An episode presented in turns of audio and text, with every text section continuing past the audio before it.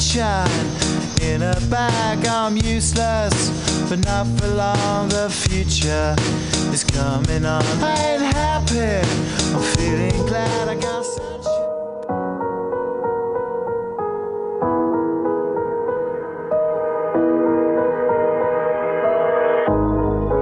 Why can't you just tell me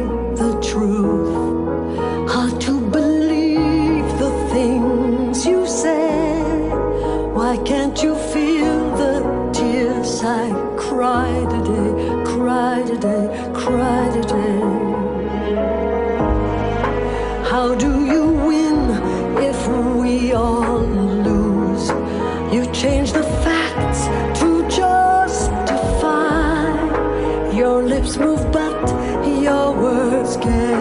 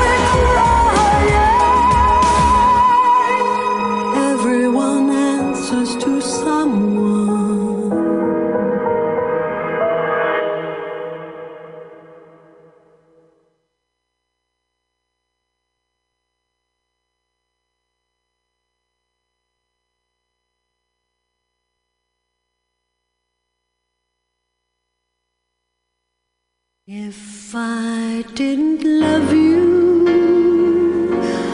I'd be. And welcome to the weekly review with Roman. Didn't plan on starting the show that way. Uh, I queued up another song, which uh, we're still waiting on. It's going to take a moment. So, welcome to the show. Thanks for tuning in. That's a new Barbra Streisand song. I don't think I've ever played Barbra Streisand on the show before. However, she has a new song out called Don't Lie to Me. And you can guess what that's about. so, uh, coming in with a lot of rage today, as per usual. We'll be talking about some things, playing some music, and providing other information for folks. Thanks so much for listening in. I am going to get this other song queued up here, uh, with no disrespect to the other Barbra Streisand song that started playing automatically. Um, I'll provide a trigger warning early on in the show. I oftentimes forget to until halfway through when I'm already cursing. Not that I don't think curses are personally offensive. However, when we talk about what's happening in the world and actions and behaviors of people in positions of power that harm everybody, uh, that that's deeply upsetting. So, wanting just to provide a warning, that's what we'll be talking about on the show a bit. So, and a deep breath, a reminder for myself and for other folks to breathe and uh, to recognize there's more of us than there are of them. Um, and at the same time, we need to be better organized. Uh, not to say as a chastising thing, just as a, a, reminder that uh, we're we're out organized in a lot of ways. So if there's ways that we can come together, that would be um, really super helpful and a good way of changing things. I don't know. I mean, things have been so fucked up for so long, and I think now some folks are finally like, "Oh, things need to change," and a lot of folks have been saying that for a long time. That's uh, you could probably tune into any of the previous shows I've done, and I'll say that almost every week. It's a lot of this isn't new. Perhaps now more of it's being exposed, and more, much more of it's overt and we'll be getting to some other stories, more local stories as well here in the Bay Area of things such as uh, BART wanting to uh, add police officers to the trains, and for many of us, uh, law enforcement makes people feel a lot more unsafe, and it kind of does the opposite of what its intended purpose is for a majority of the population. I would suggest. So that's deeply upsetting. Uh, many folks, of course, have spoken up about it, and it's. I guess the thing is, you got to kind of stop it before it becomes normalized, like a lot of things have. And yeah. So as I get everything ready here, and not everything, it's flying by the seat of my pants as per usual. Although sometimes I do wear shorts. Ha ha ha. Um, I'm gonna look into some other music while we start getting things together here. Thanks again so much for listening. And uh, yeah, um, feeling a lot of anger, a lot of rage, a lot of witnessing of it's yesterday was an extremely difficult day for a, a lot of people and wanting to acknowledge that. And oh goodness gracious. This is not quite working out as i had hoped it would. So we're gonna start off with this song as was recommended and then uh, then we'll get moving along. Thanks again for listening. You listen to Mutiny Radio, formerly known as Pirate Cat. We'll be back in a bit. The emperor's got no clothes on, no clothes that can't be. He's the emperor.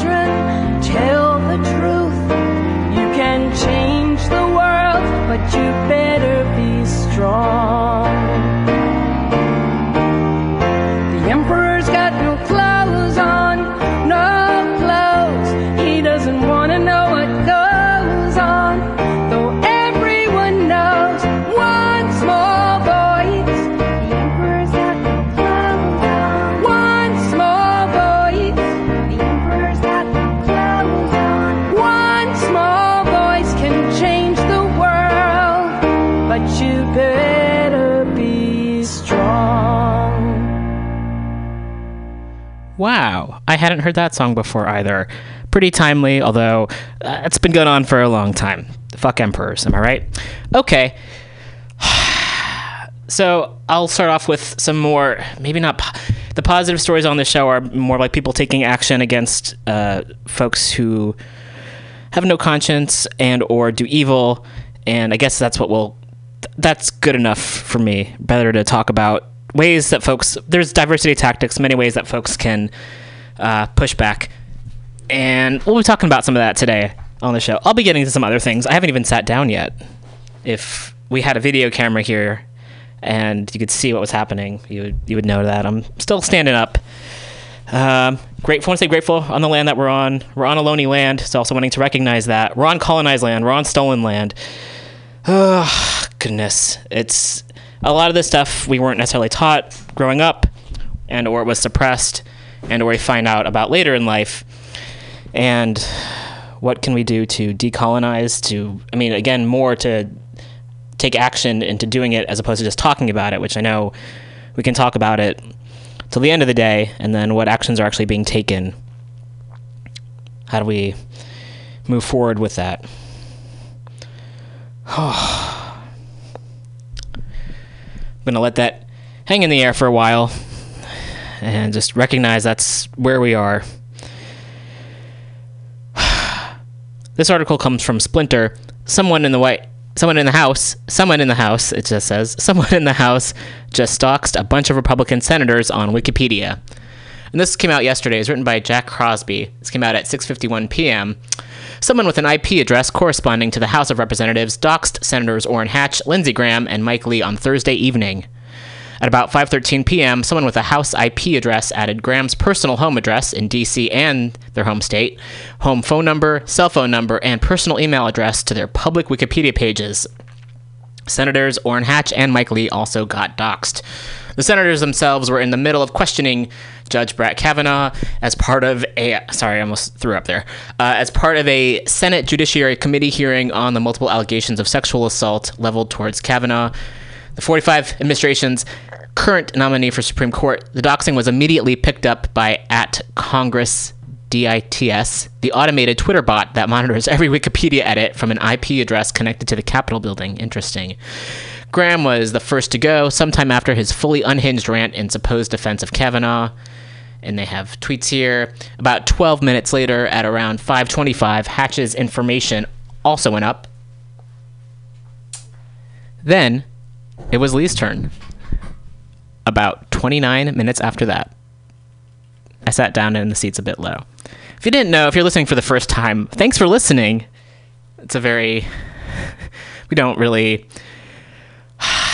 Just kind of go with the flow here. I don't usually narrate everything that's happening. However, I feel I need to add some levity to the situation because we're. these are the times we're in, and. Uh,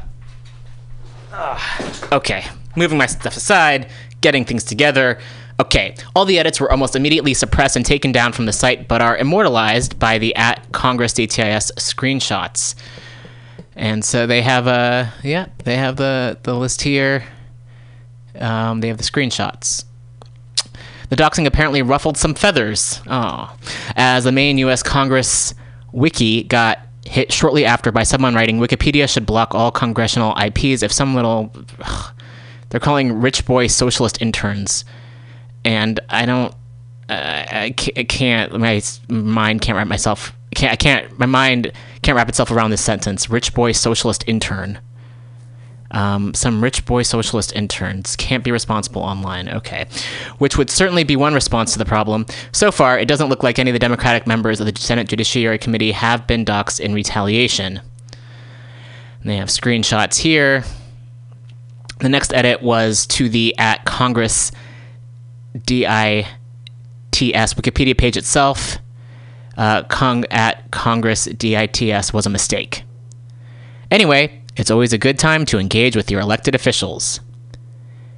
And then there's an update. The police were notified. That's super important. Thanks. Um, okay. Spokesperson for Graham told Gizmodo he was aware of the doxing, but declined to comment on what steps the office was taking in response. Diversity of tactics.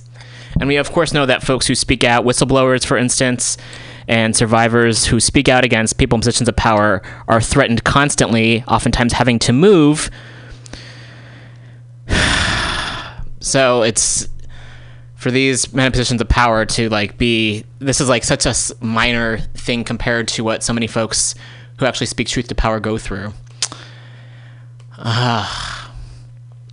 and it looks like I'm looking to see if they have any of their information screenshotted, if there's screenshots of those anywhere included in the article, because of course things have been taken down. But um, just curious to see if there's any links to that, if folks saved it at all somewhere, or if there's a link to that, because we do know that a lot of things that we have online get saved forever. So that's one one way of stepping up. Okay.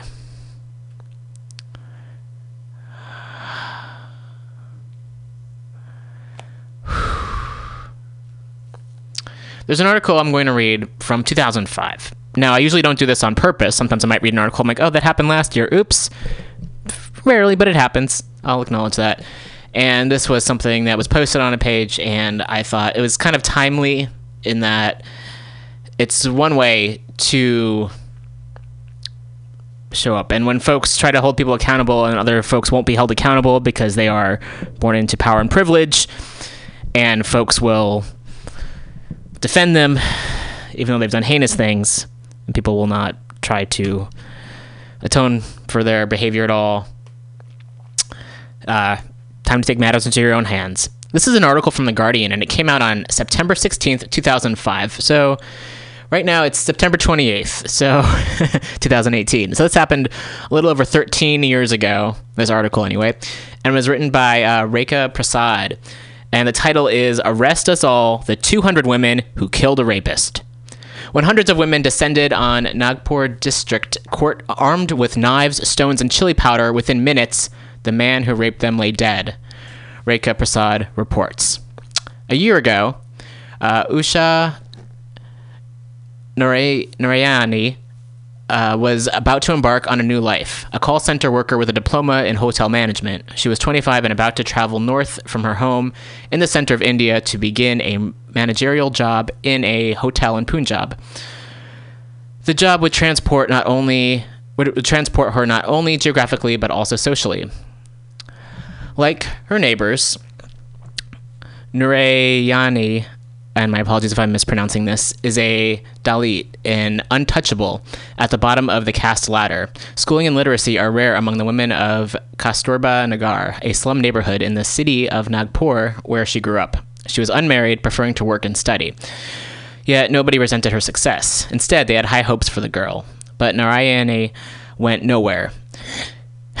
Today, she is in her family's one room, windowless home awaiting trial for murder. At 3 p.m. on August 13th, 2004, Aku Yadav was lynched by a mob of around 200 women from Kasturba Nagar. It took them 15 minutes to hack to death the man they say raped them with impunity for more than a decade. Chili powder was thrown in his face and stones hurled. As he flailed and fought, one of his alleged victims hacked off his penis with a vegetable knife. A further 70 stab wounds were left on his body. The incident was made all the more extraordinary by its setting. Yadav was murdered not, on, not in the dark alleys of the slum, but on the shiny white marble floor of Nagpur District Court.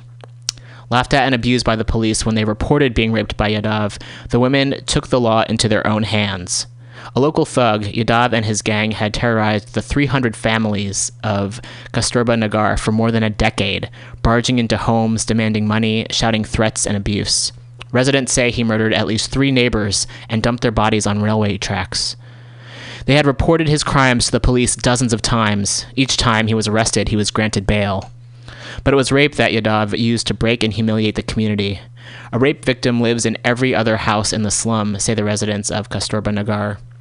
He violated women to control men, ordering his henchmen to drag even girls as young as 12 to nearby derelict buildings to be gang raped. In India, even to admit to being raped is taboo, yet dozens of Yadav's victims reported the crime, but the 32 year old was never charged with rape. Instead, the women say the police would tell them who had made the reports and he would come after them. According to residents, the police were hand in glove with Yadav. He fed the local officers bribes and drink, and they protected him. When one 22 year old reported being raped by Yadav, the police accused her of having an affair with him and sent her away. Several others were sent away after being told, You're a loose woman, that's why he raped you. Nagpur is counted among India's fastest growing cities, yet the experience of the women of Kasturba Nagar is a parallel tale of how everyday life in India's back streets is stuck in the past. Splashed across the country's newspapers, the gory image of Yadav's blood on the courtroom floor was a lesson in the consequences of the state unable to protect the weak and the vulnerable. Does that sound familiar? After Yadav's murder, powerful voices were raised supporting the lynch mob. Prominent lawyers issued a statement saying the women should not be treated as the accused but as the victims. One retired high court judge even congratulated the women. In the circumstances they underwent, they were left with no alternative but to finish Aku. The women repeatedly pleaded with the police for their security, but the police failed to protect them. Does that also sound familiar? Said Justice Bhau Vahane. Two weeks before the lynching, Yadav came to Narayan Narayani's house on several successive d- days, threatening to throw acid on her and rape her. He targeted her, she says, because she was outspoken and her brother in law, a lawyer, had verbally stood up to Yadav. He raped only poor people whom he thought wouldn't go and tell, or if they did, wouldn't be listened to.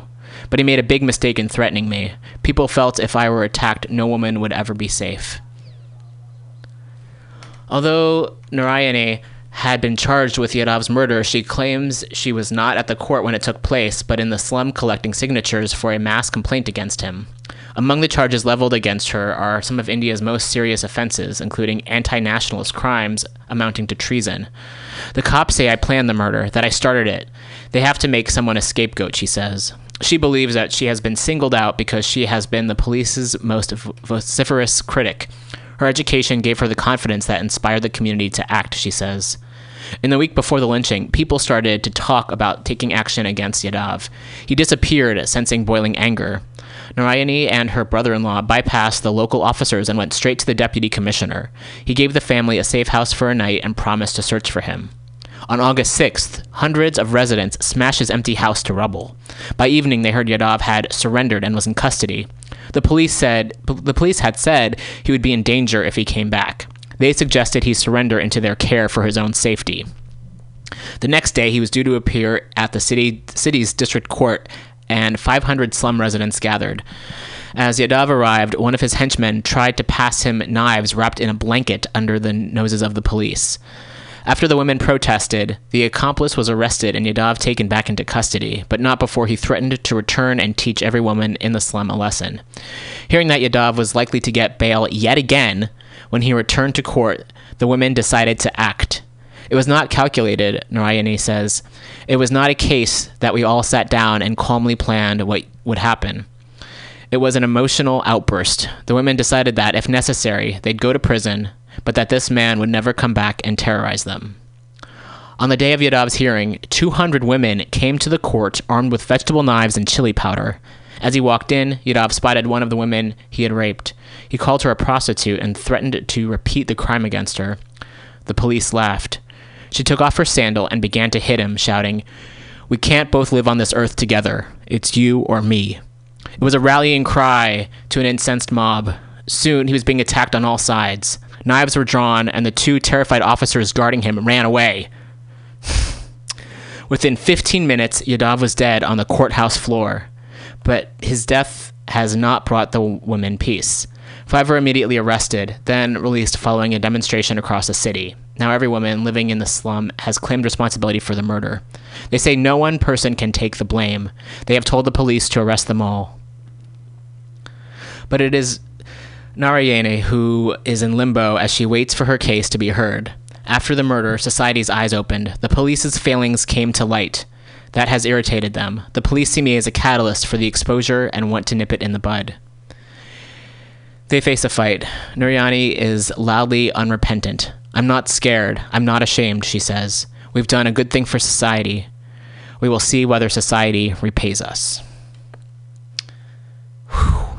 Wow. So again, this article came out in September of 2005 and it's in the Guardian and folks can find it there and it's also on the page that we share news on, which is on Facebook and it's facebook.com forward slash weekly rev. We share uh, news articles there.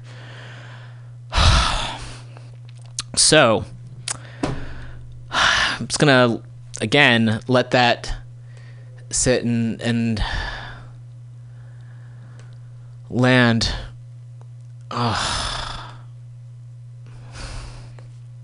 I feel like no matter how many trigger warnings I give, it's never quite enough.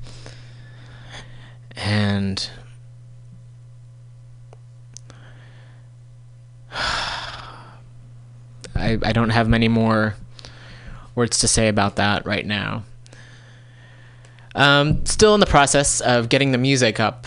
For some reason, it's not. We're unable to load the song that we wanted to play. So, I'm gonna look for another one here. And we'll be back in a bit.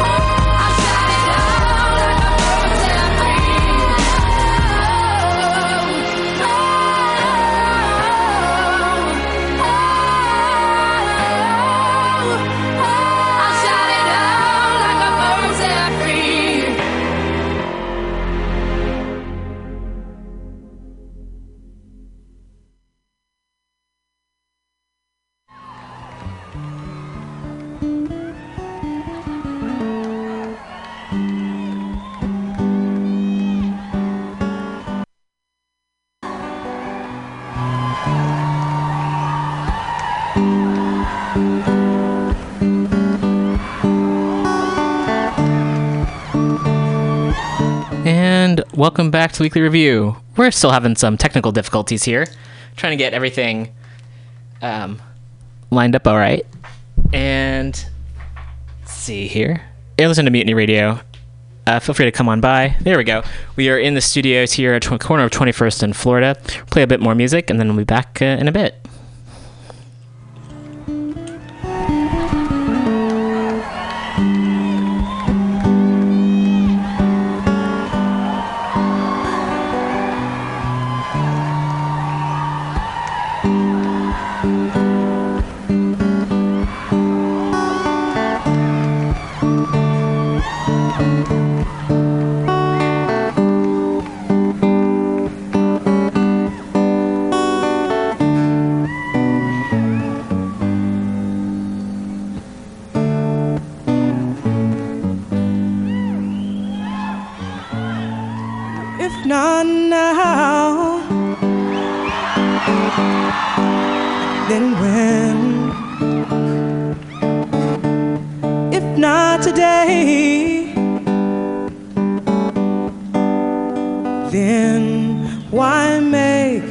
Promises? A love declared for days to come is as good as none. Mm-hmm.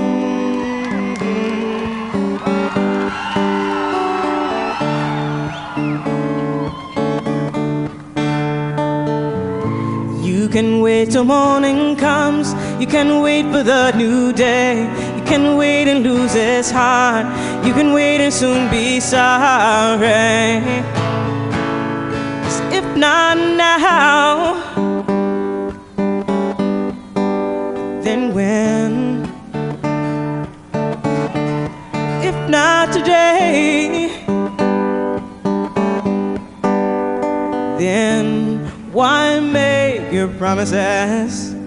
Hey, love declared for days to come is as good as none. Mhm.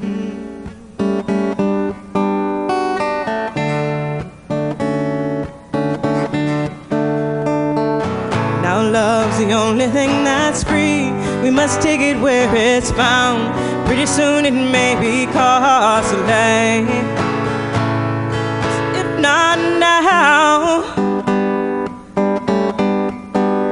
then when?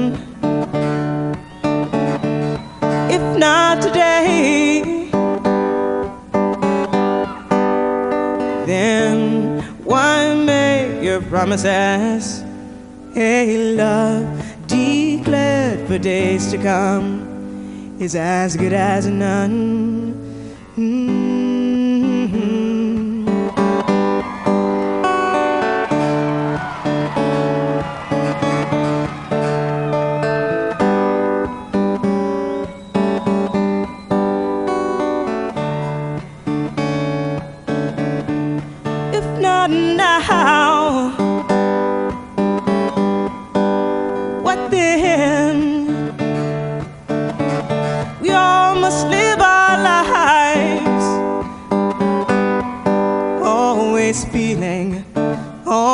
Thinking the moment has arrived.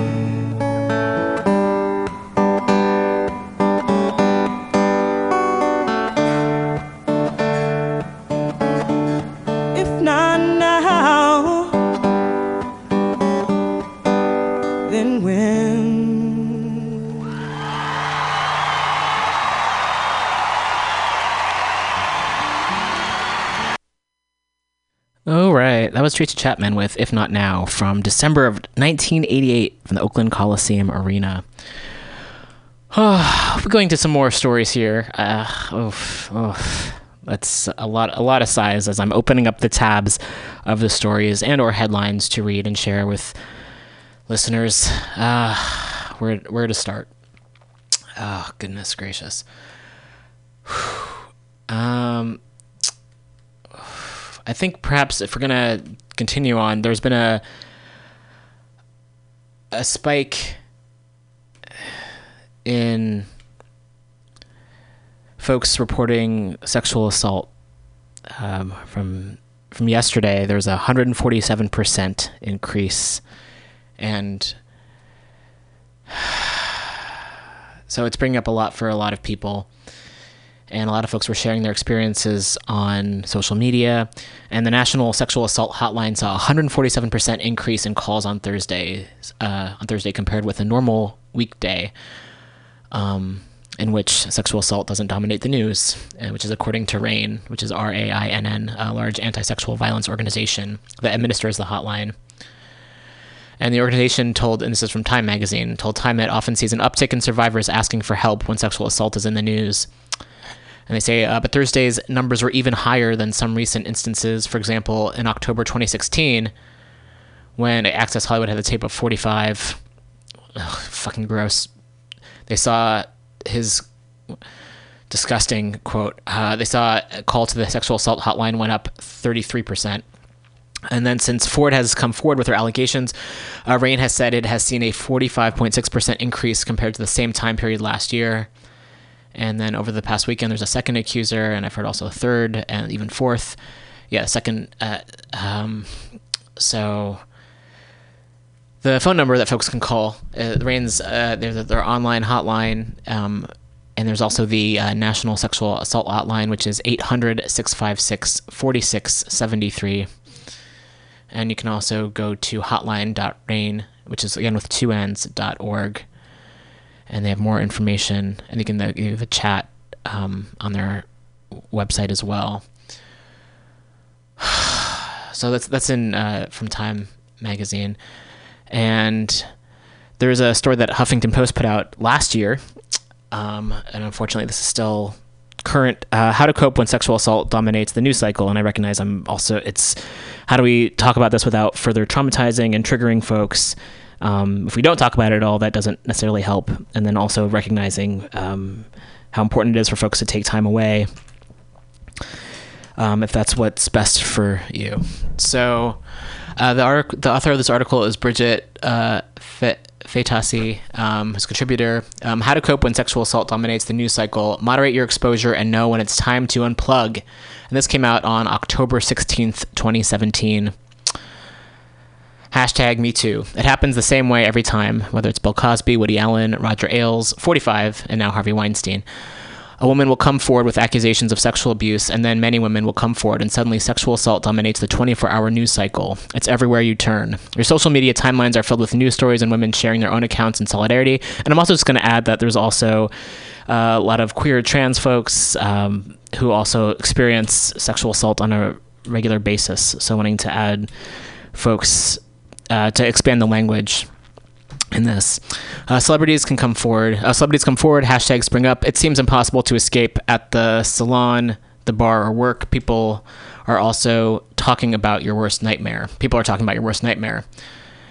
And I'm actually not going to fully read this, but I want to just rec- just recognize that it's there for folks who want to go ahead and read this. And just speaking about, um, I'll, actually, I will uh, as a survivor, this is uh, what what she has, and it's like bullet points. I'll read the bullet points, and then we'll move along. Uh, one, you aren't overreacting. Stay away from anyone who suggests that you are. Two, don't judge yourself. Three, therapy, therapy, therapy. And again, if, it, if it's affordable and accessible, and unfortunately, in this country right now, we would rather spend money on fucking war than mental health. And you wonder why we're at where we're at. I imagine listeners don't wonder that because we know, because there are folks in positions of power who make money off of war and prisons and you know it's incarceration and punishment instead of actually rehabilitation and health care number four is have a plan. Uh, five is knowledge is power. So just in terms of like finding books that can be helpful um, and they recommend uh, the body keeps the score oh yeah the body keeps the score by bessel van der kolk. And that's uh, k-o-l-k it's van der kolk uh, Bessel van der Kolk. The Body Keeps a Score. And also for folks, if you're interested, if you do audiobooks, there's um, there's an audiobook version of it that's available, I think, on Hoopla, which is one of the sites where you can get out library. If you have a library card, you can get out library books as well as hear audiobooks. And so there's an audio version of that as well. Uh, the Body Keeps the Score.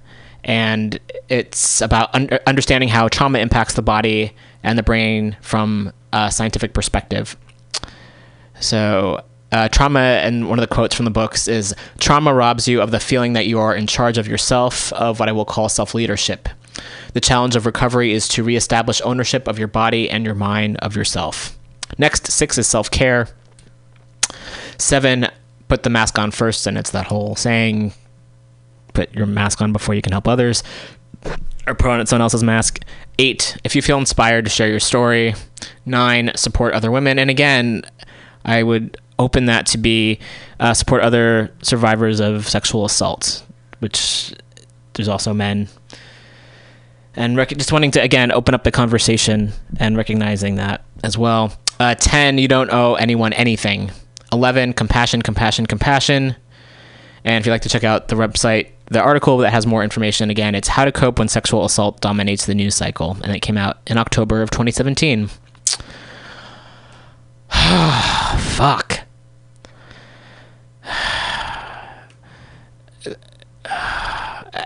I get that there's themes in terms of people in positions of power wanting to keep people down and oppressed and harmed. And I, I, it's like difficult to make a, a segue from one depressing topic to another. And then I guess the best we can do is try to acknowledge that it's happening and see the patterns in which we try to keep. I mean, folks just try to. I don't know. Oftentimes, I wish I had. Uh, I usually, actually, always wish I had uh, transcriptions of the show so folks who are deaf or hard of hearing can have access to it. And also, just another way of getting this information. And then I talk sometimes, and it's, of course, top of my head, going with the flow.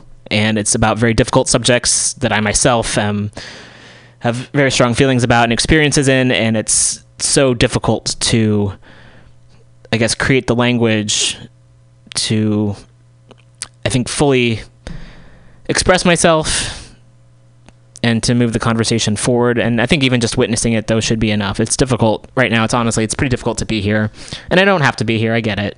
I also, in this long archive of shows, I feel it's important to be here today to be able to give voice to this. So I'm in a, California labor history class, which is really fucking depressing, as most history most history books are that are accurate. and uh, we recently read about the 1934 San Francisco general strike, and I highly recommend folks learn about it. Oh my goodness! So San Francisco was shut down,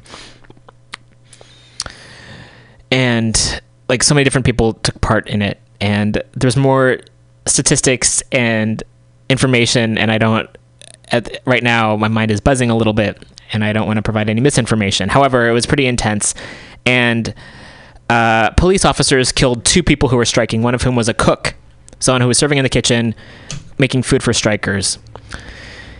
And then the following day, there was a big funeral procession. Like everyone, thousands of people came out for that.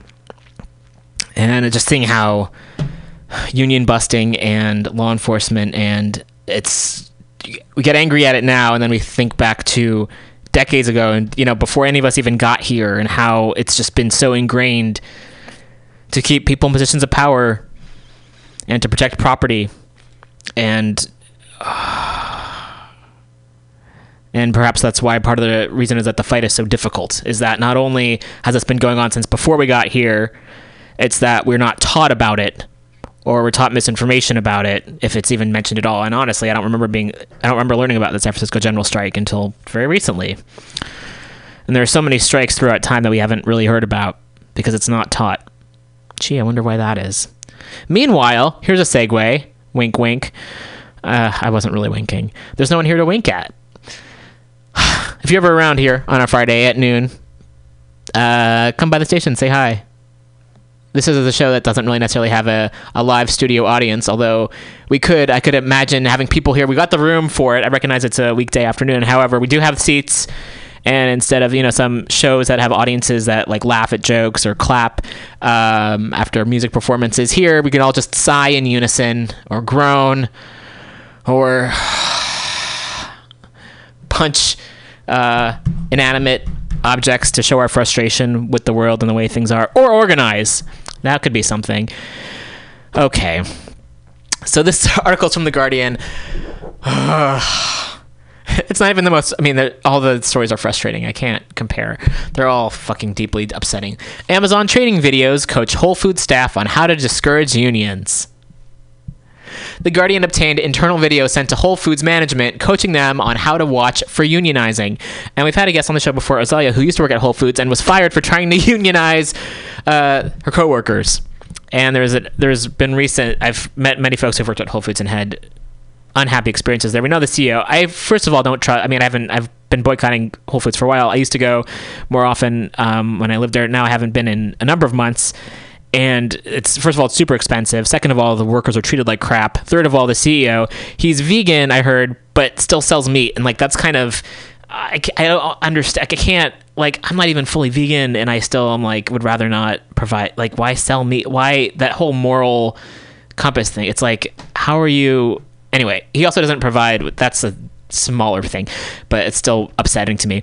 Uh, he doesn't provide health care for his employees and doesn't let them unionize, etc. So Whole Foods was, and also they were marking up their food like by it was already too expensive, but then they also were like falsely they for the some of the food where they were like I think it was cheeses or something they were marking up the price even more even more exorbitantly than it was like they were like faking how much it was or like they're adding they said it was maybe it weighed more than it did. Long story short, Whole Foods, blah. If you can go elsewhere, please do support co-ops. Rainbow Co-op, there's a co-op here in the city. Okay, great. So we already were like, no Whole Foods, and then Amazon bought them. And you're like, oh, great. Two can two wrongs make even more of a wrong. Great.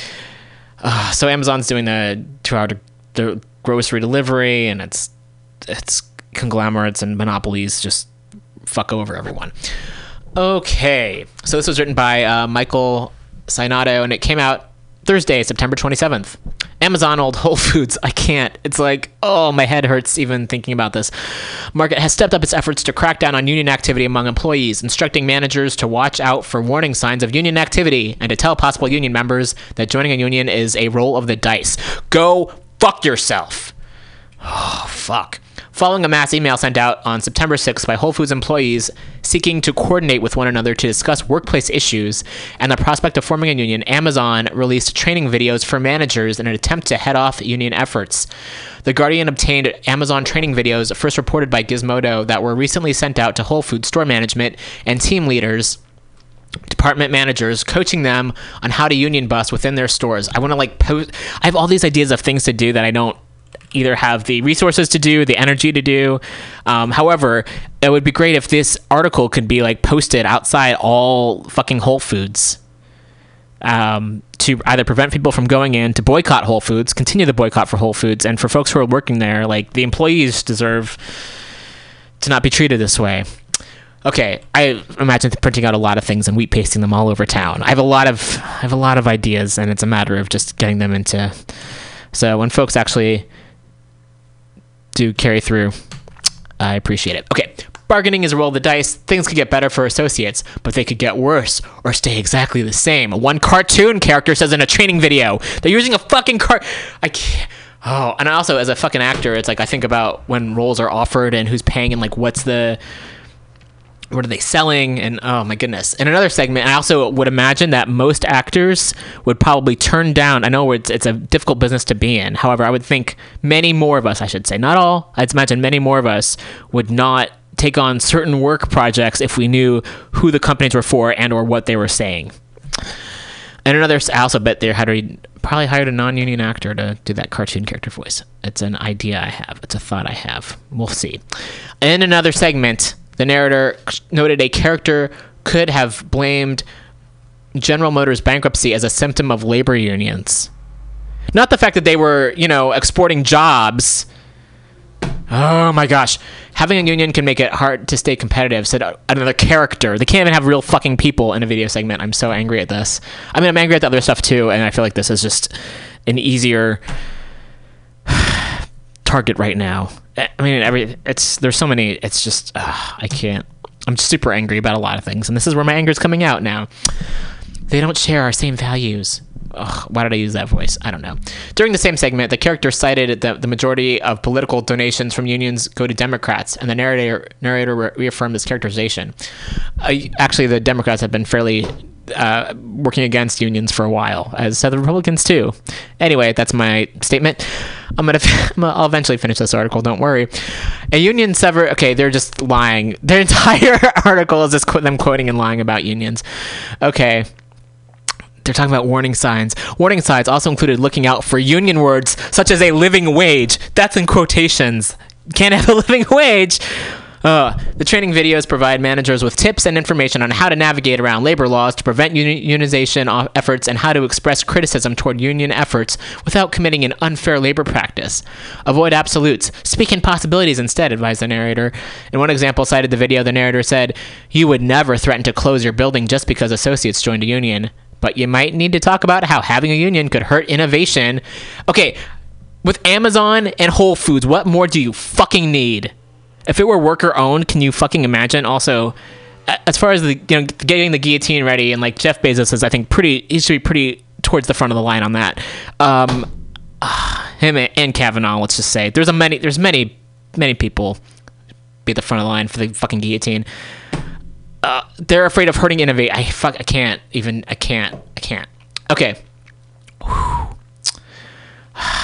This is again why I, I couldn't be a I don't think I'd be a, a newscaster for a first of all they wouldn't hire me. Second of all I don't like dress codes. Third of all I'd swear. Fourth of all I might not read what they give me to read. And fifth of all I would probably lose it. If I even reading articles that are telling the truth I would get very exasperated. And it might take me a while to get through the article. I, I'll do it though it's like a pers- it's like a per- test of perseverance you know when you're going when you're exercising you're like i just got to do one more lap or do one more set. It's like i gotta finish it. I'm gonna finish this article. I'm gonna get through it. As disturbing as it is. Over the past few weeks since the whole worker community first announced its existence and sent a mass recruiting email to stores around the, ca- the country several whole foods employees have reported ma- reported managers and team leaders being sent into training meetings on labor unions.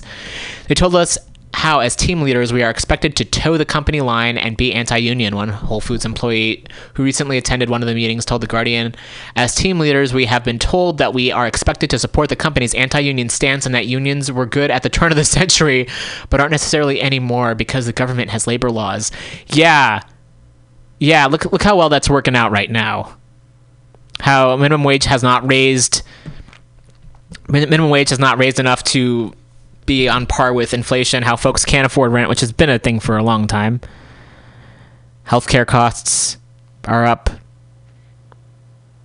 Social programs are down. Things are in ways worse in a lot of ways, labor wise. In a lot of ways. Mass incarceration's gone up, which is forced labor. Okay, other Whole Foods workers claim their management wasn't forthright about the meetings focusing on unions. I peeked into the store conference room and there were some slide up titled WFM and unions. And I asked several team members about it afterwards who all declined to comment or made something up about it being about the new signage stuff, one employee told The Guardian.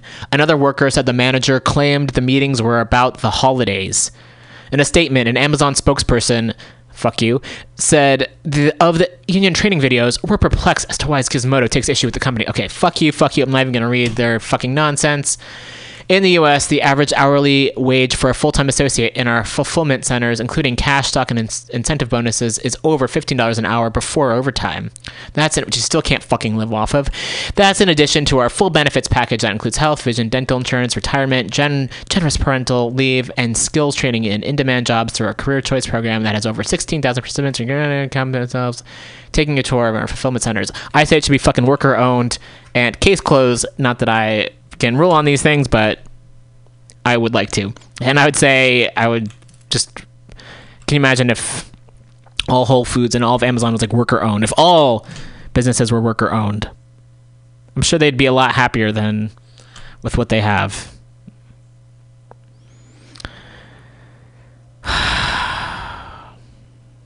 And also, uh, people have been wanting to form unions for a long time, and if things were as good as the upper management says they are, then why do you think uh, workers are, are so unhappy? And also, with all the fucking income they make too, it's anyway. Whew. High Court in Trinidad and Tobago decriminalizes gay sex. This is from Gay Star News, and this came out September 21st. The court upheld an April ruling and dismantled parts of the Sexual Offences Act, but the Trinidad and Tobago government vowed to challenge the ruling. All right. A Trinidad and Tobago High Court judge ruled on Thursday, September 20th, that sexual activity bet- between consenting adults of the same sex, which I don't necessarily believe in because there's no binary, okay, is legal. All right. In a high court challenge launched February 2017, activist Jason Jones argued sections 13 and 16 were unconstitutional. In April, the high court ruled in his favor and overturned colonial era sections 13 and 16 of the Sexual Offences Act. The government's challenging the ruling. Um, Attorney General says he'll appeal the decision, and the government will take the matter to the highest court, the UK-based Privy Council. The decriminalization of adult consensual intimacy is a huge step forward for our community, Jones told Gaystar News. This is not about LGBT. This is about the rights and freedoms enshrined in our Constitution, he told local media. We have been living in the shadows for far too long, Jones told Gaystar News, but he warned the fight for full equality continues. The law was a holdover from the Caribbean nation's time as a British colony. Jones is currently crowdfunding for the Privy Council legal battle. A win here could see decriminalization in another 10 former British colonies, which use the Privy Council as a Supreme Court. All right. And there's more to that article, and you can check it out at Gaystar News. So that's something more positive. Also, moving along, uh, so Salesforce is pretty fucking terrible. We know this, and we know that they have a contract with ICE, and folks had set up a activists set up a detention center um, like a model detention center outside of Salesforce for the Salesforce convention this past week. And there are a lot of p- photos online about it. And we're reading now uh, from Latino Rebels, which is at latinorebels.com. Breaking following protests, Salesforce agrees to meet with activists to discuss controversial Border Patrol contract. And again, this is activists. This is direct action. These are folks who are doing it. This is not the oh we'll we'll wait until November. Oh we'll wait until 2020. Oh we'll just da da da da. This is fucking people taking action into their own hands, and we see time and time again that's what changes things. Okay, this came out on September 27th, and there's a photo outside the Salesforce building with hashtag cancel the contract being projected on the side of the building. Last night, attendees of Salesforce's big Dream Fest concert featuring Metallica and Janet Jackson. Uh, there's no question mark. I'm adding that question mark. Metallica, we know because like Lars had issues with. I was a into metal, and so I kind of know their names. Anyway, during after uh, what was it? Was it LimeWire or Napster? Was one of the music sharing sites. Um, Lars Ulrich and from Metallica, they had a lot of issues with that. And then recently, James Hetfield, their singer,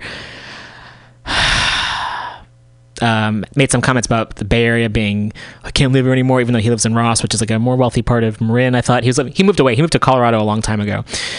Anyway, uh, more of a Kirk Hammett. He was their guitarist. Is their guitarist? He's still around. He's anyway. so the politics not always mm, Metallica. Okay, I can see that. Janet Jackson. Wow. Okay. So there's a Metallica and a Janet Jackson concert. I didn't. This is only the first line of the article, and I'm just kind of disappointed. And you know, it's one thing if you're a struggling musician or artist and you're like looking to pay the bills and feed yourself and your family. It's another thing if you're if you're well established enough to take money from like large corporations that do evil. I hmm, okay. Last night, attendees of Salesforce's big Dreamfest concert featuring Metallica and Janet Jackson were greeted by a massive message projected on the side of the venue and nearby buildings calling out Salesforce's multi-million dollar contract with U.S. Customs and Border Protection. Uh, excuse me, that was almost gonna.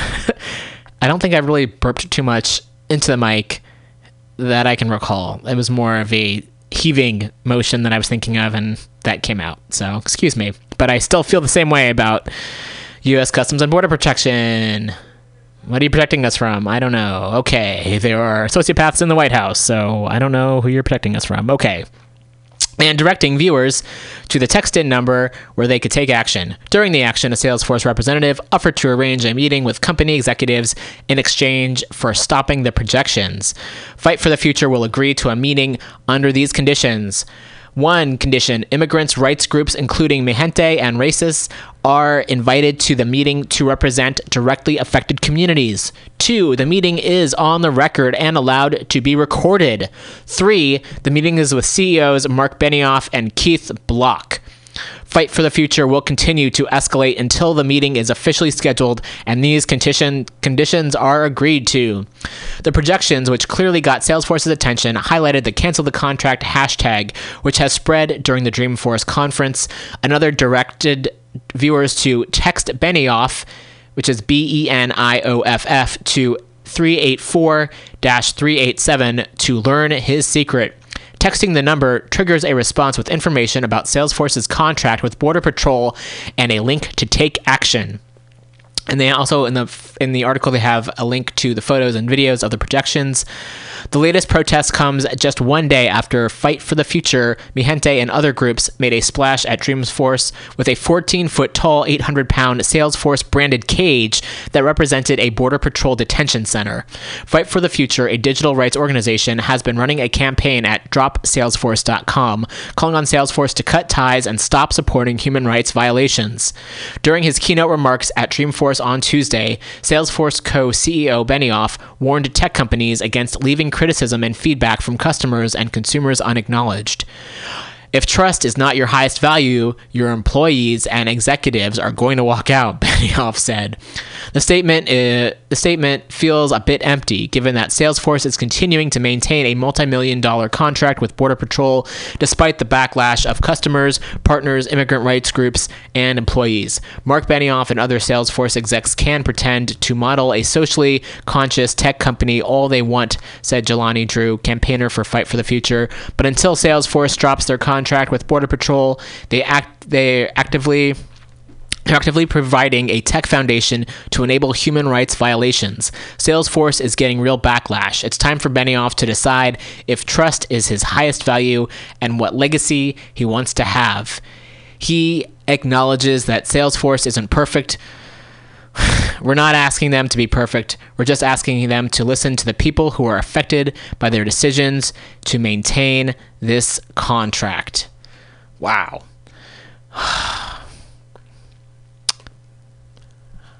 Okay. So, there is. Um, there's that. And I, I again, uh, the music today, having a difficult time getting it all ready to go. I'm a one person machine here. Not a machine, but you know. Um, Oh, um, trying to get this music ready for folks here, and we're having difficulty.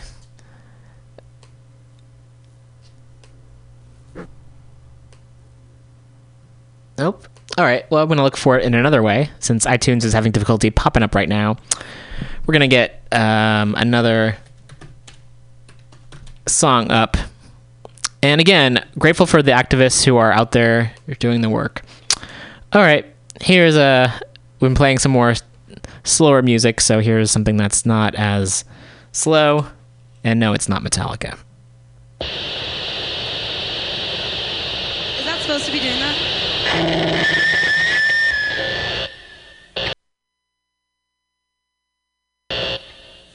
Okay, sorry. Okay, we're starting now. We're Bikini Kill, and we want revolution! Girls don't know!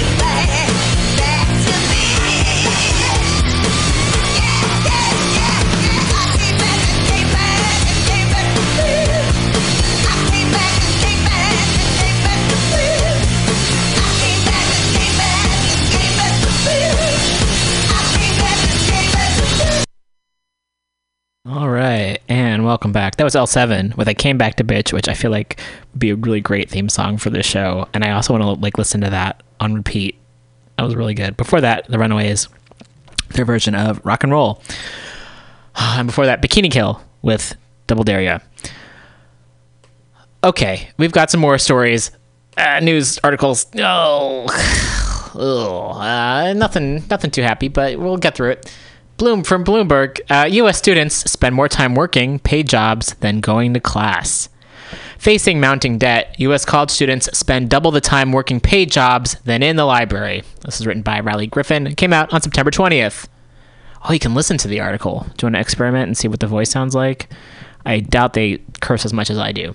Haunted by costly degrees and insurmountable student debt, American college students spend more time. Yeah, let's let's give my voice a rest here.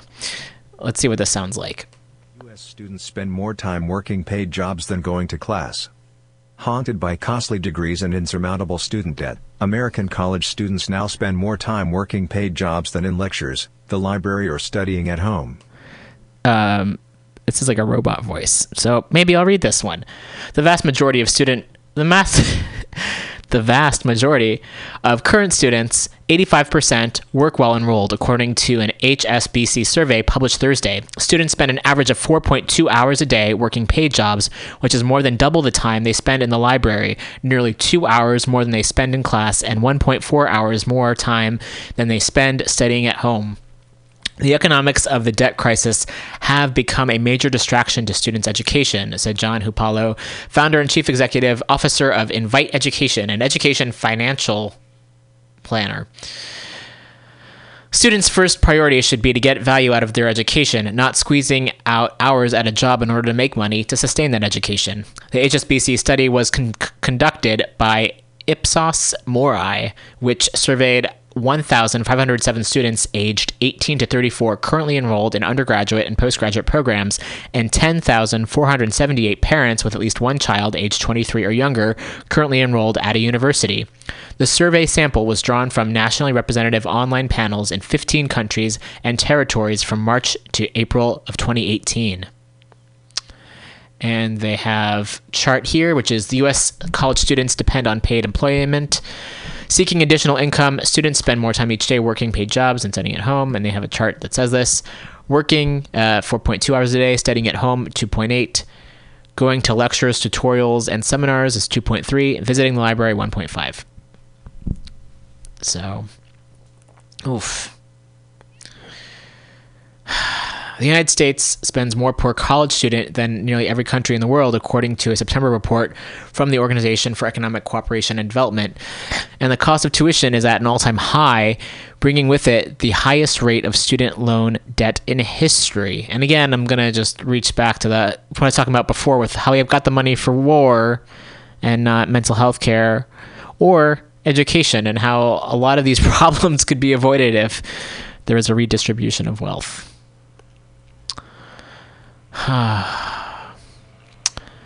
Student loans are now the second largest category of U.S. household debt, topping nearly $1.4 trillion, according to Bloomberg Intelligence.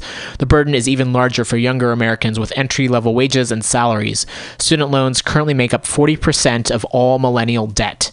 Students tend to rack up personal debt as well, spending an average of $4,321 to pay back credit cards, personal loans, and student debt over the course of their degree.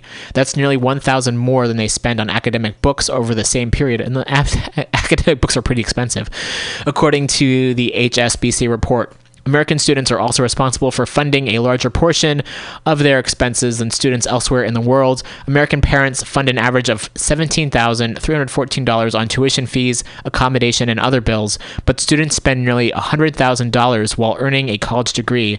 That leaves a funding gap of more than $80,000. The fundamental issue is that families and students don't have a realistic knowledge of the actual cost of an education in advance, Hupalo said. Uh, I would suggest that the fundamental issue is that it's too fucking expensive. Nearly three, and but I'm I'm not an economist. Nearly three in four American parents rely on their day-to-day income to help fund their child's education, rather than resort to savings and, or borrowings. Study shows only quarter of parents fund their child savings from a specific education savings or investment account, which is still slightly ahead of the global average. But it's not enough. Students still report feeling overwhelming anxiety about their financial situation and, in turn, their academic performances. Six in, ten, six in 10 students said they feel anxious about their finances frequently or all the time, according to a report released Tuesday by Chegg, an education technology company. Excuse me. And female students are were 28% more likely than male students to be stressed by financial concerns, a statistic in line with the student debt gap between men and women. Women and people of color disproportionately bear the burden of student loan debt. There's no silver bullet, Hupalo said. Despite the statistics, many students are actually handling these responsibilities well, and for some, taking on a bit more paid work could actually reduce their financial burden. Or it could be funded. Oh, and now I'm seeing an update from 37 minutes ago. Senate Republicans agreed to, to Kavanaugh delay for FBI probe. So there we go. Thanks, Bloomberg. Um, we've got a few more articles here. Uh, never-ending articles here. We get to only what we can get to here. I say we. I use the. I use the royal we. I say we. Uh, better use we than I. We're all in this together. Speaking of which, oh, I don't want to read this article. Oh, I don't want to read this one either. I guess. Uh, oh, and this one. Oh, they're all three just disappointing articles. Uh, I guess I'll start off with this one. It's from the Forward. Uh, my grandmother used to write for the Forward, which is uh, it's a Jewish uh, newspaper. Now it's online. It wasn't online back decades ago, obviously. Campus pro-Israel group monitored progressive Jewish students, and this was written by Josh Nathan Kazis. September 25th, 2018. In the fall of 2016, roughly a dozen Jewish college students gathered at Wesleyan University in Middletown, Connecticut for a weekend long workshop. Led by young organizers of a tiny progressive Ju- Jewish student group called Open Hillel, the students strategized and networked. They had no idea they were being watched by a major pro Israel organization with a budget of millions of dollars a year and links to the Israeli government if you could see me now, I'm the microphone's. I'm like falling faceward forward. Just.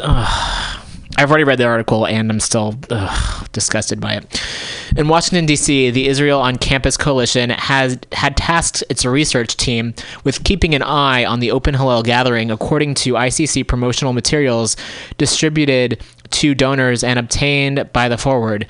In the donor materials, ICC said its research team would continue to monitor activity surrounding the Open Hillel conference. The monitoring of Open Hillel adds to an o- emerging picture of how the ICC has quietly used its $9 million budget, supplied by major Jewish donors like Lynn Schusterman, to discreetly build a sophisticated political intelligence operation on U.S. campuses.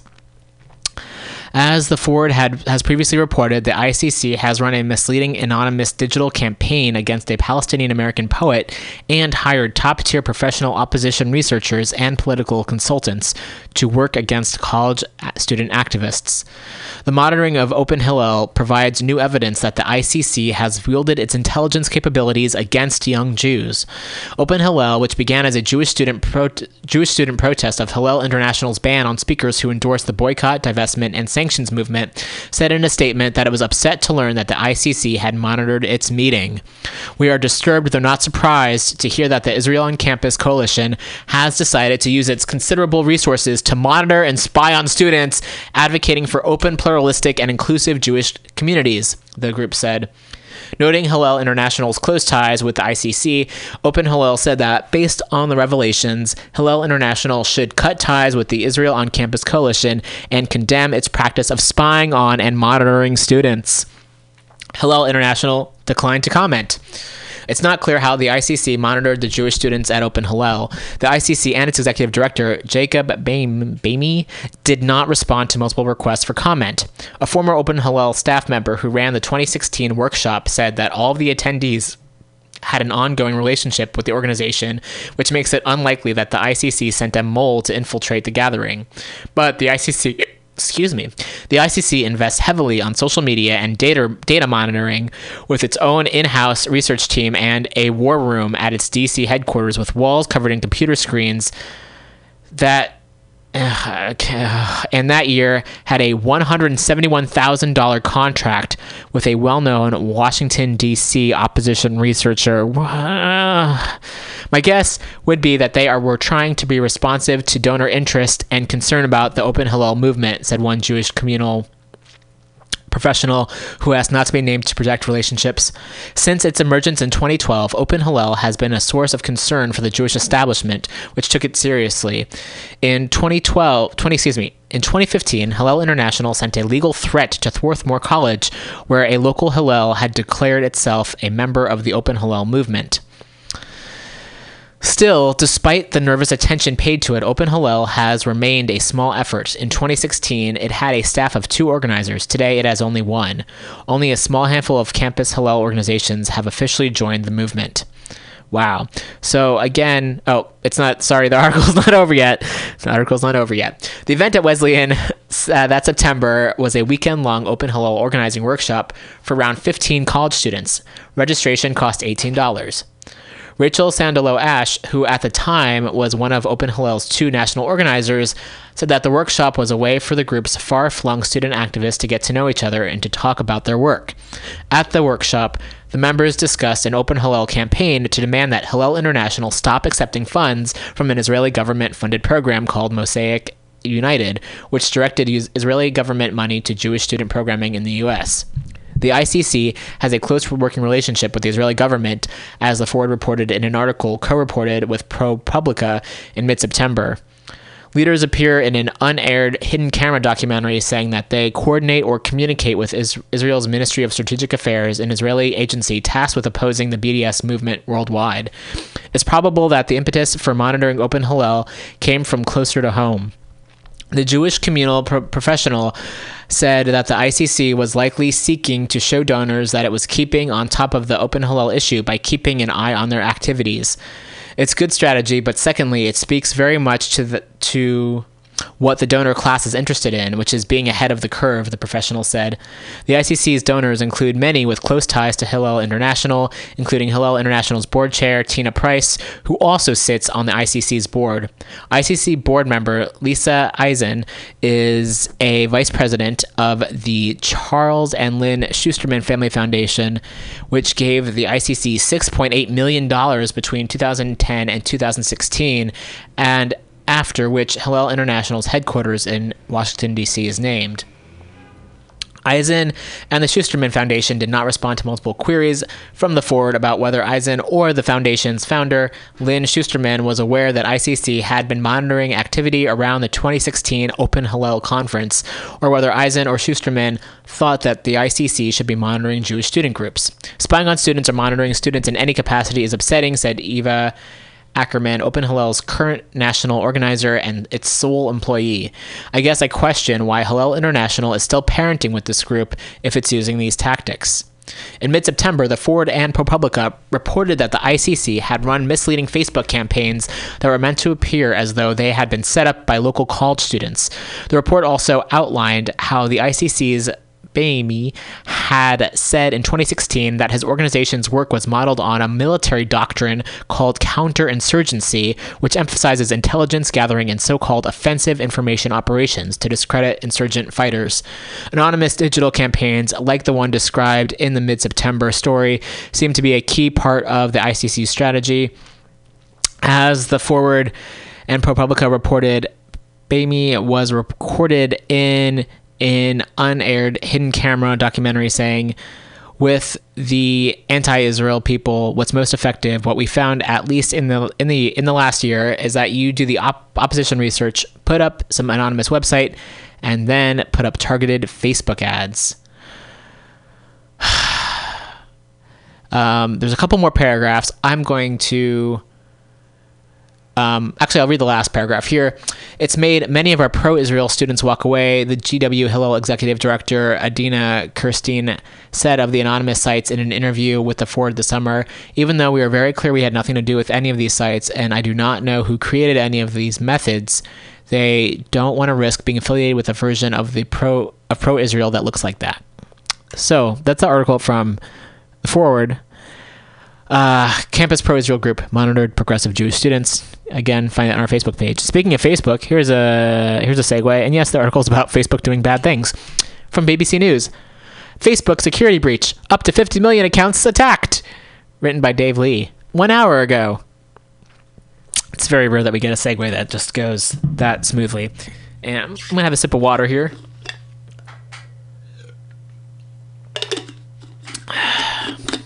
Okay.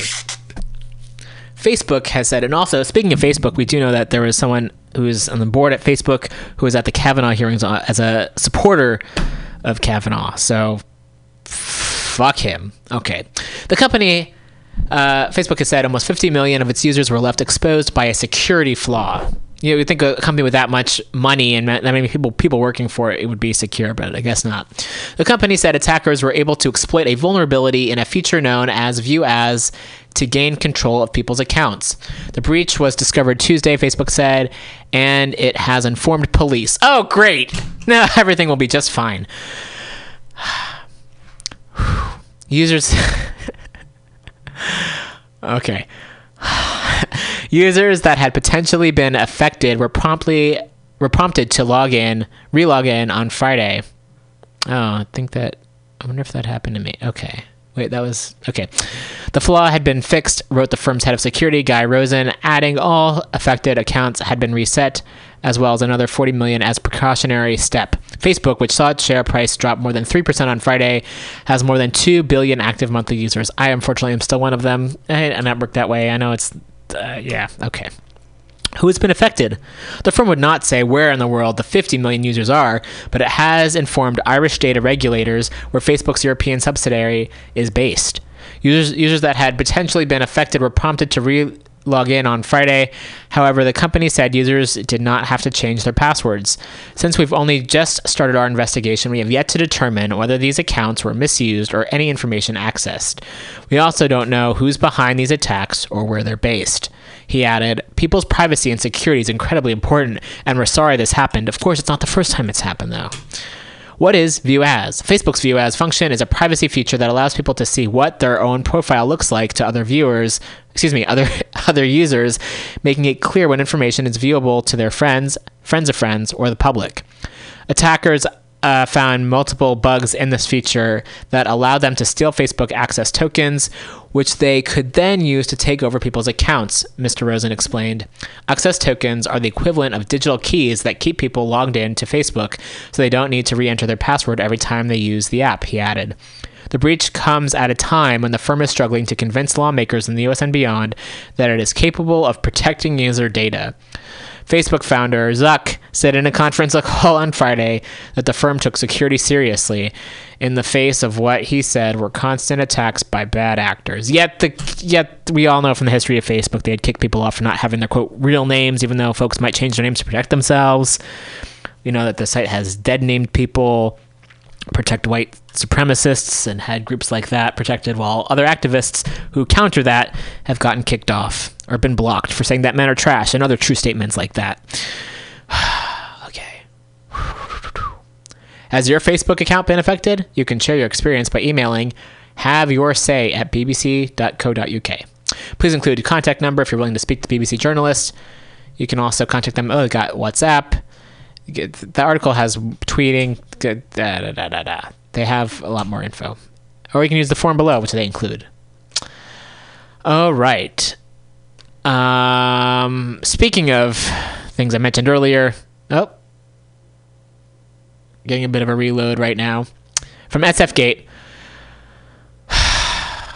This came out yesterday. Homeland Security officers patrolling BART trains as part of, in their quotations, normal anti terrorism checks. They have images. Uniformed Department of Homeland Security officers seen patrolling BART trains and stations this week are members of the tra- of a transportation security admi- oh, fuck, I'm so angry. I can't even read this sentence. Transportation Security Administration team, according to BART and Department of Homeland Security officials. Photos posted to social media, including a tweet by Janice Li, a San Francisco resident running for the Bay Area Rapid Transit Board of Directors, show a line of at least eight armed, uniformed DHS officials walking in the aisle among seated passengers on a train bound for the Civic Center BART station in San Francisco. Roughly five DHS officials were seen standing in the Powell Street BART station on Market on Tuesday morning. Each official was outfitted in a black bulletproof vest emblazoned with the word police and had a firearm, radio, and flashlight holstered in a black utility belt. As a regular transit rider, their presence doesn't make me feel safe, and it makes you think that something out of the ordinary is happening, Li said, and I would agree. Li described the train as being eerily quiet when the armed officials walked through the train. It was scary because I'm an immigrant and it's not a normal sight to see an entire squad of armed officers on BART, Li said. Alicia Trost, the chief public information officer on BART, told the Chronicle that the DHS officials were from the Transportation Security Administration and not members of Immigration and Customs Enforcement, a fear that some riders have communicated on social media and to transportation officials. Tr- Trost said that the DHS officials are part of the Transportation Security Administration's so-called VIPR team, Viper team, which stands for Visible Intermodal Intermodal Prevention and Response. The idea is that they help patrol transit systems and airports, and this is a transit arm, Trost said. This is nothing new. It is fucking new and it's fucking gross. And we also know BART police kill people. So how is fucking adding more armed sec- quote unquote security going to help? Oh gosh. And of course they've also been adding taking a side note here, they've been adding more fare inspectors instead of actually lowering the cost or making it so they can have more affordable costs for people. I mean, if they have to pay people, they pay people to be fare inspectors instead of just taking that money and making lower fares for some people. Have a sliding scale. Why not do that? Get rid of the gates entirely. Or how about the private buses that I know it's Muni, it's a separate company, but Muni, the private, the tech buses don't pay enough to use Muni spaces. And so it's like, why not get money from the companies that have a lot of money to subsidize riders on BART and Muni? Why not do that? Why not tax these companies that have a lot? Which, speaking of which, I'm going to make a voting, and a view voting is harm reduction. I think it's more important for local than the national. Um, however, there are a couple of bills coming up on this November's election campaign that I'm actually going to read about. I'm going to interrupt this article so I can read it. And one is Prop C, which folks should vote for because this does involve taxing these really wealthy companies that have not been taxed before and giving money back to the people.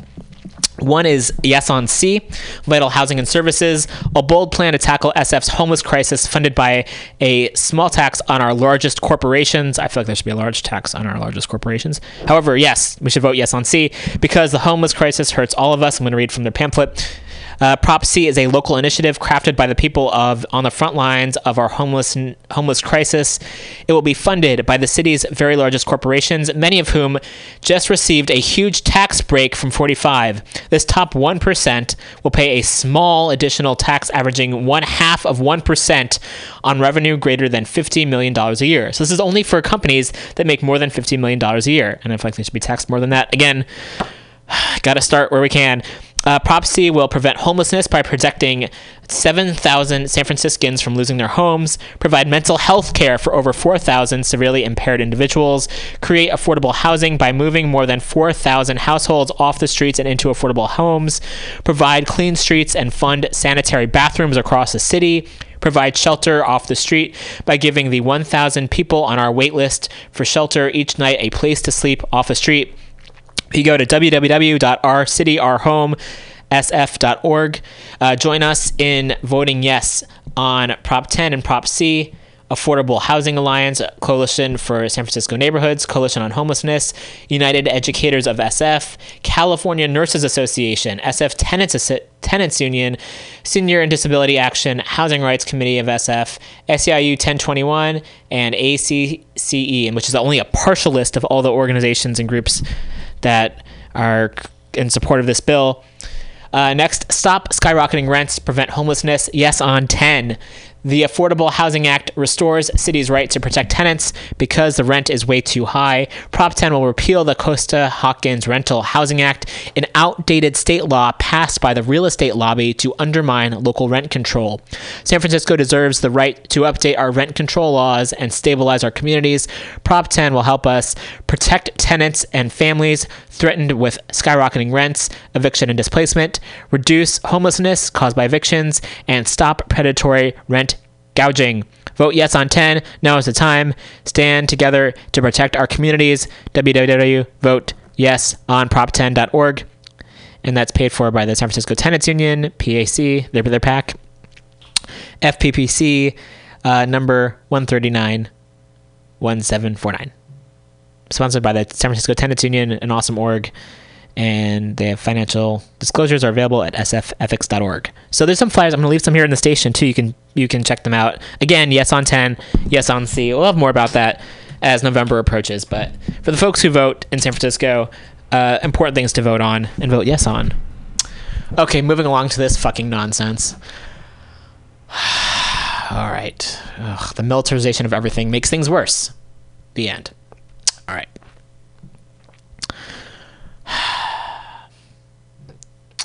Kelly said the TSA team regularly participates in transportation operations such as these throughout the country in partnership with law enforcement and security authorities in all modes of transportation, including rail, air, and maritime. The Department of Homeland Security officials did not state why the team was deployed. That might be a good thing you might want to ask.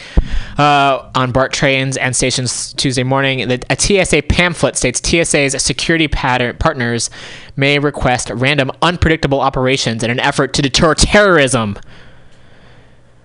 Fuckers. Uh, TSA informational pamphlets also say that these teams can be deployed in transportation systems that are at high risk of potential terrorist threats or during events where the number of travelers increases.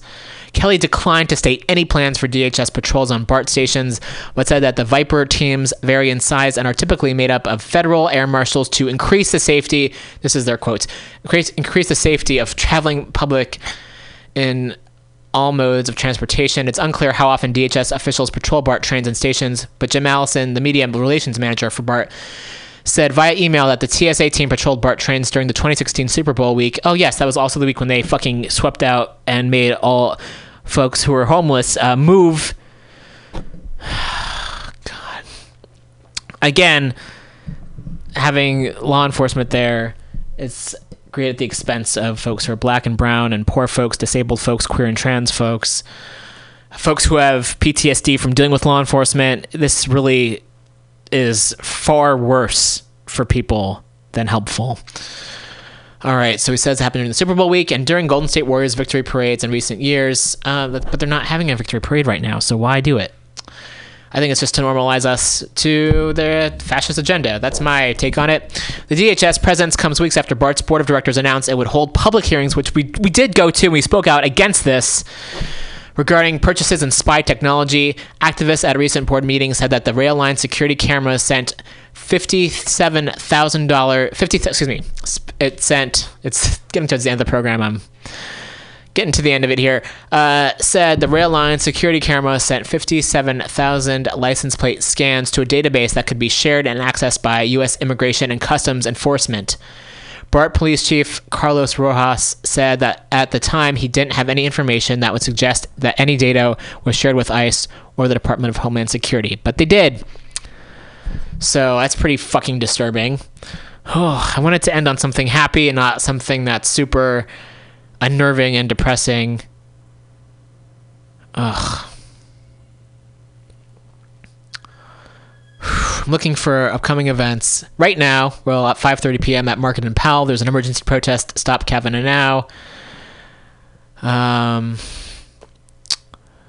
what else is happening that I can share with you all? Other events or protests that are happening. And again, even if you don't see one happening, um, create one. There's the Prida project at the Mission Cultural Center for Latino Arts tonight at 7 p.m. Tonight, 7:30 p.m. Empowering Women of Color uh, open mic series. Um, let's see what else is happening that we can share. Sunday. Um, there's a Cat Brooks for Mayor fundraiser happening on Sunday, September 30th in North Oakland. Um, that's again 5 to 7 p.m. There's phone banking at the stud on Monday. Let's look at that. It's October 1st. And the stud is the only, I believe, uh, it's a queer, worker owned queer bar in San Francisco. It's been around for a while. Phone banking at the stud. Let's read about this. Join the Yes on E campaign every Monday night at the stud for phone banking at your favorite Soma queer bar from 5 to 8 p.m. every Monday night. We'll be setting up tables and calling voters to let them know that Yes on E will increase critical funding for arts and culture throughout San Francisco. That's great. So I'm going to also, let's see, I'm going to also share this as well. I'll share it on the weekly review webpage. Um, if you can't make it, perhaps you can share with someone who is interested in making it and also and or also just getting the word out about Prop E. So yes on E, yes on C, yes on 10. That's great. Um, again, it's harm reduction. Really, you know, unless there's a measure on the ballot that says we're gonna redistribute the wealth right now. Uh, a lot of this is just trying to make things a little bit better with what we have right now, or less worse maybe.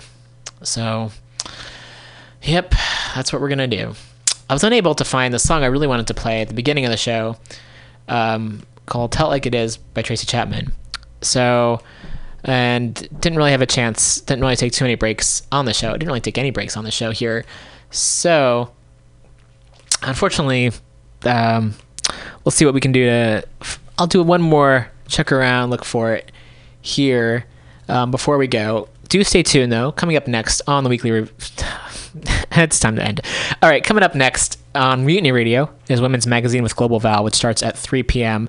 Followed, nope, at 2 p.m. followed by the Common Thread Collective um, from 3 to 6, which is a, an open mic of all sorts here music, comedy, not, not too much comedy on there, but there is sometimes spoken word poetry. Um, they have a lot of guests, uh, activists as well. Super informative. It's a great program. So definitely check that out. There's comedy tonight. There's a lot of shows here every day of the week. And if you so check out mutinyradio.fm for the full schedule. And if you yourself are interested in having a show here, um, that's totally doable. There's a lot of slots available. You get trained, you pay monthly dues, and you get a show of your own. We also have spaces available for rental. There's also an AA meeting on Wednesday nights here as well. For more info, check out mutinyradio.fm. Also, if you would like to support the show, um, tell a friend, um, download some. We've got the archive. I've been on the show since late 2013. We've got the archive going back to 2015. Um, we've got the shows from 2014. I don't know. They're on a server somewhere in the universe. They're out there. We've got them recorded. We'll put them up at some point. I, uh, I don't know. Um, However, if you appreciate this and have a few bucks to spare, uh, looking for sponsorship for the show. We already have a number of sponsors, and we're super grateful for them um, to be able to cover the costs here at the show. If you want to kick in a few extra bucks, um, I would appreciate it. It's it's difficult coming in here and reading about what's happening. It's not easy. It's not necessarily fun, and um, anything to help um, that you're listening and able to. I don't know. That's I, I have difficulty asking for help, asking for money. If you're able to kick in a few bucks, uh, we'd appreciate it. And uh, I'm looking forward to having some more shows on throughout the the rest of the the. Now it's the end of the month. Yeah, I'm kind of tired. It's a it's a lot. It's a lot coming here. So, gonna try a few more things. I'm gonna keep on chatting along here as I, well, I'll play another song that was recommended, and hopefully we'll find uh, the one we're looking for. And if not, we don't. And um, yeah, stay tuned to Mutiny Radio. Thanks again. I really do appreciate folks listening. It's a lot. So thanks for listening, and we'll be back uh, next week.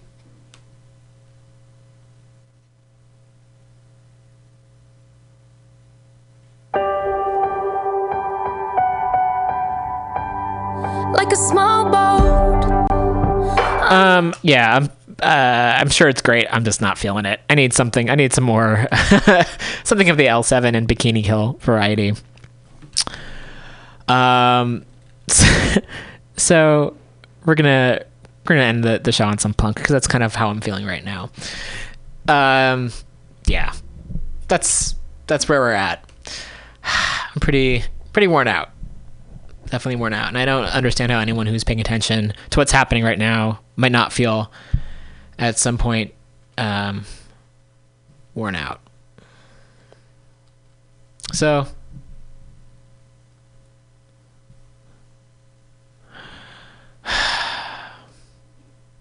here's some more L7, and uh, uh, we'll be back next week.